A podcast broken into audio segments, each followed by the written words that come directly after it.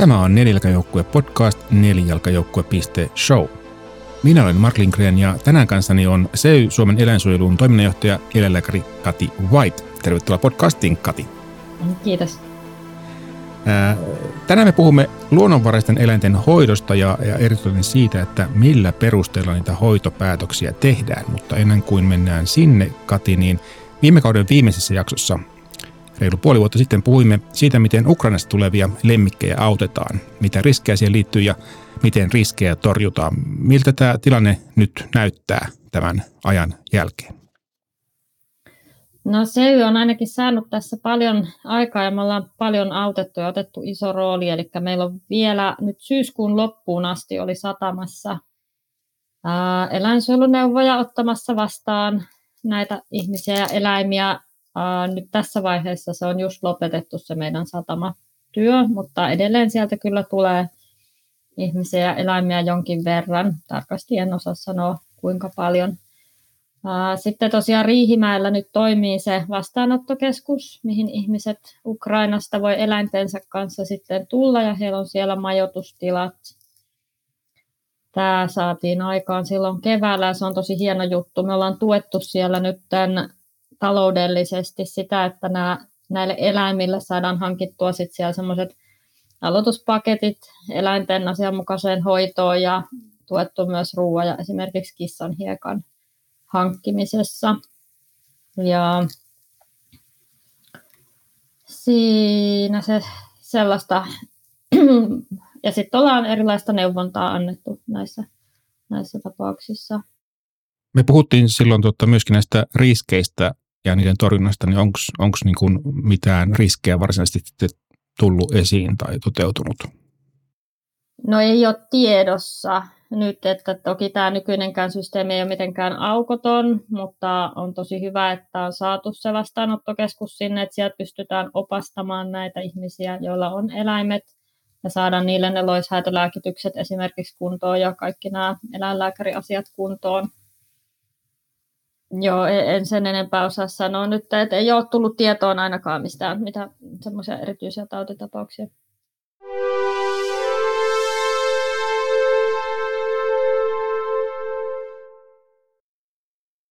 Mukana nelijalkajoukkueessa.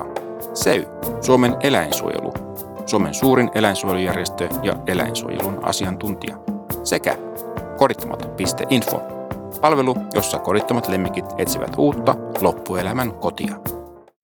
Olet siis tutkinut Laura Hännisen kanssa sitä, miten luonnonvaraisten eläinten hoitopäätöksiä tehdään. Mitä, mitä on tuloksia tullut? Joo, me tehtiin tämmöinen kysely henkilöille, jotka hoitaa luonnonvaraisia eläimiä joko vapaaehtoistyönä tai ammattimaisesti ja siinä tavoiteltiin sekä eläinlääkäreitä että sitten ää, muita ihmisiä, jotka näitä eläimiä hoitaa. Ja me saatiin 78 vastausta muistaakseni, että tämmöinen netissä tehty kysely sähköpostissa ja Facebookin kautta ihmisiä tähän sitten tavoiteltiin. Ja kysyttiin siinä aika laajasti siitä, että mitä eläimiä hoidetaan ja millä perustein niitä otetaan hoitoon, mitä, tota, minkälaisia hoitoja tehdään näin pois päin. Et näiden tulosten analysointi on edelleen kesken, mutta että joitain osin sitä on jo analysoitu, erityisesti just näiden, sitten, näiden päätösten osalta, että milloin päädytään eutanasiaan tai hoitoon ottoon, niin sitä on tarkasteltu. No miltä se vaikuttaa? Tässä on paljon, paljon tämmöisiä eettisiä kysymyksiä tietenkin, kun otetaan tai luonnonvarainen eläin tulee hoitoon, että milloin sitä aletaan hoitamaan, milloin tosiaan eutanasia tai, tai lopetus on edessä ja milloin, milloin ei ja mm, lasketaanko sitä takaisin vapauteen vai pidetäänkö vankeudessa, ää, kuinka paljon eläimelle voi aiheuttaa kipua, ää, että se on niin kuin vielä oikeutettua ja, ja mikä se tuloksen pitäisi olla. Niin mitä, niin kuin, miten sä sanot, mitä tähän, tähän mennessä, mitä olette analysoineet, niin mitä se, miltä se näyttää?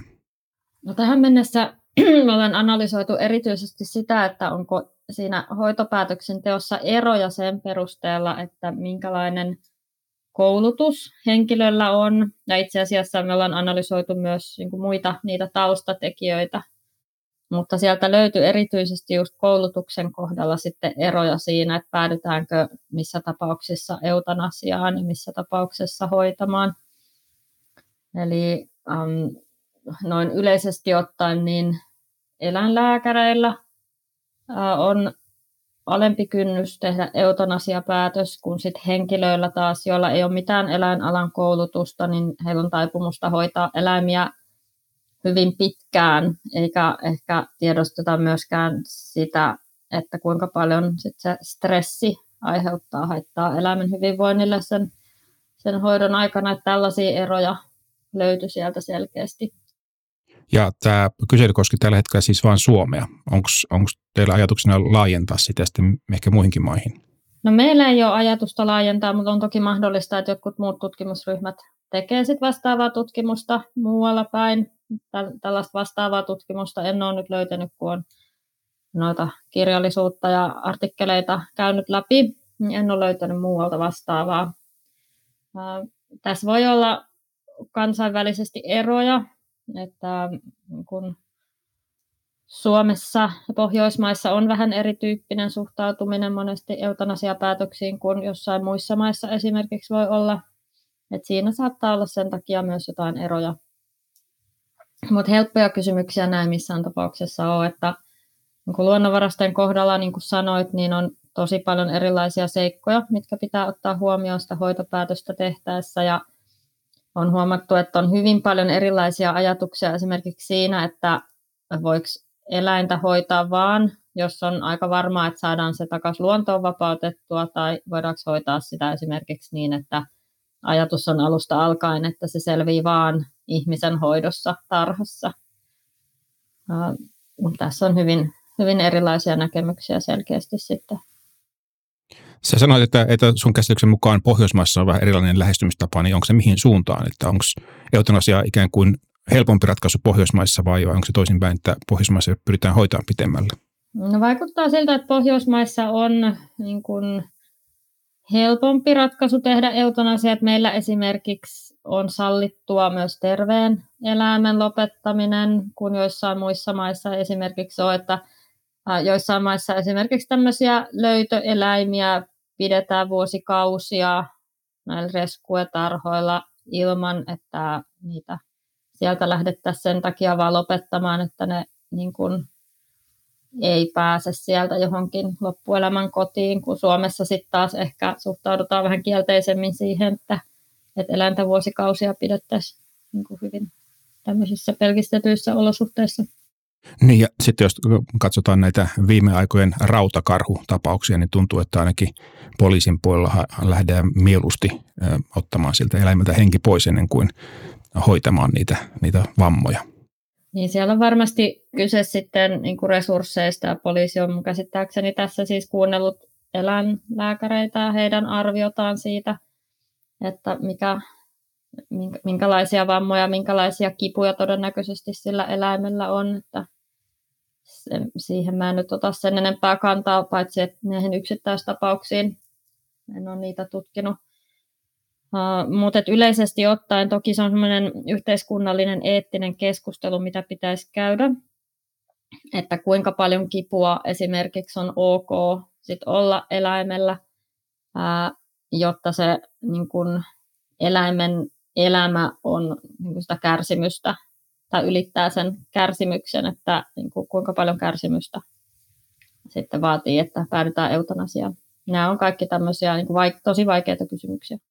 Niin kuin siltä eläimeltä ei voi, ei voi kysyä suoraan ainakaan. Että.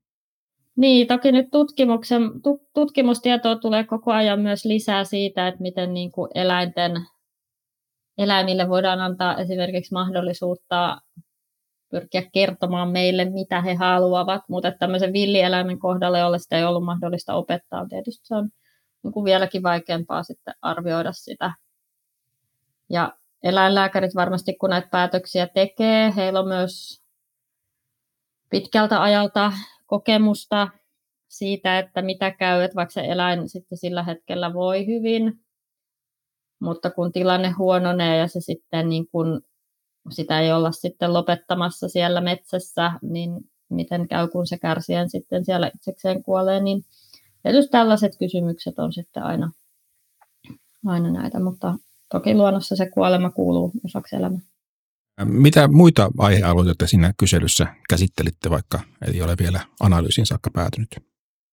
No, siinä käsiteltiin kuin hyvin, hyvin paljon erilaisia tähän luonnonvaraisiin eläimiin liittyviä kysymyksiä oli, että esimerkiksi, että minkälaisia toimenpiteitä henkilöt tekee itse, jolle ei ole esimerkiksi eläinlääkärin koulutusta ja en ihan kaikkia kysymyksiä muistakaan, mutta tästä hoitoon ottamisesta kyllä niin kuin erityisesti oli painotusta siihen.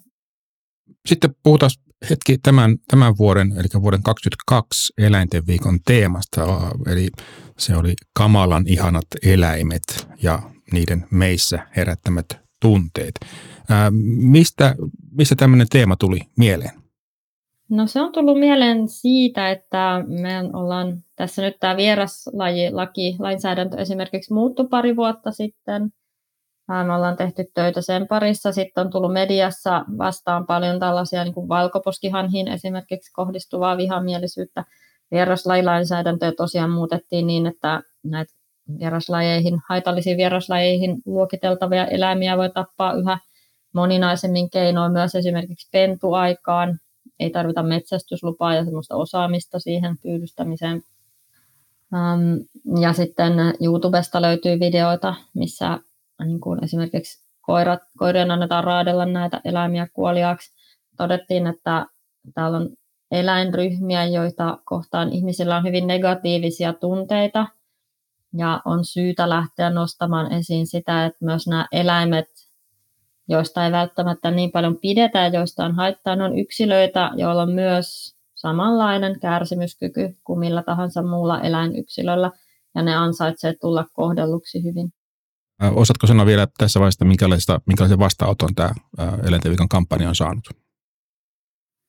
No, hyvän vastaanoton, koska tämä on selkeästi toistaiseksi ikinä suosituin meidän eläinten viikkoilla. Näitä materiaalia on tilattu enemmän kuin koskaan.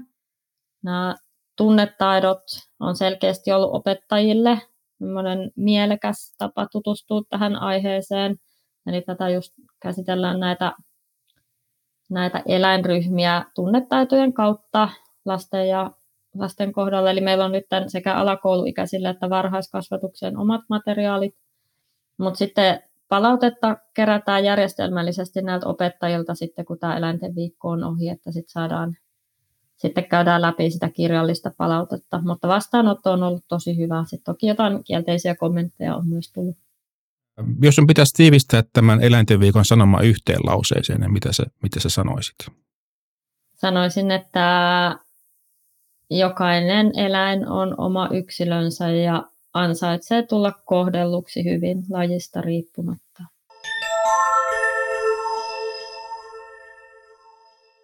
Nyt mä kerron tota eläinten viikon teeman mukaisesti sitten tämmöisestä ei niin pidetyistä eläinkohtaamisesta.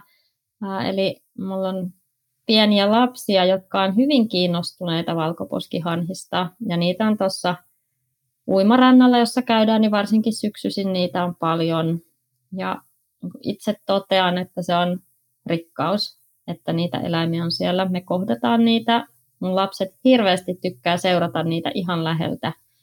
Ja musta se on heillä myös niin opettavainen kokemus. Kakka on ärsyttävää, mutta kyllä sitä myös siivotaan sieltä rannalta ja kyllä sitä nyt pystyy sen verran väistelemään, että ei se niin kuin tee niistä kohtaamisista sitten epämiellyttä.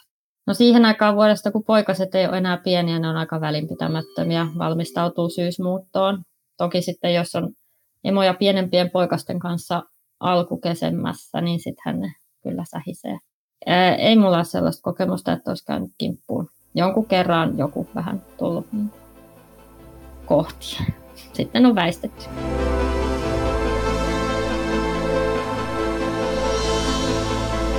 Tämä oli Neljäkajoukkue podcast. Jos pidit jaksosta, vinkkaa toki kaverillekin. Tuottajana ja editoijana toimin minä, Marko Lindgren ja Huima Production. Taustalla soivan musiikin on tehnyt Sari Toivola. Lähetä palautetta osoitteeseen palaute at neljäkajoukkue.show. Jakson merkinnät ja uudet jaksot löytyvät osoitteesta neljäkajoukkue.show. Kiitos, että kuuntelit.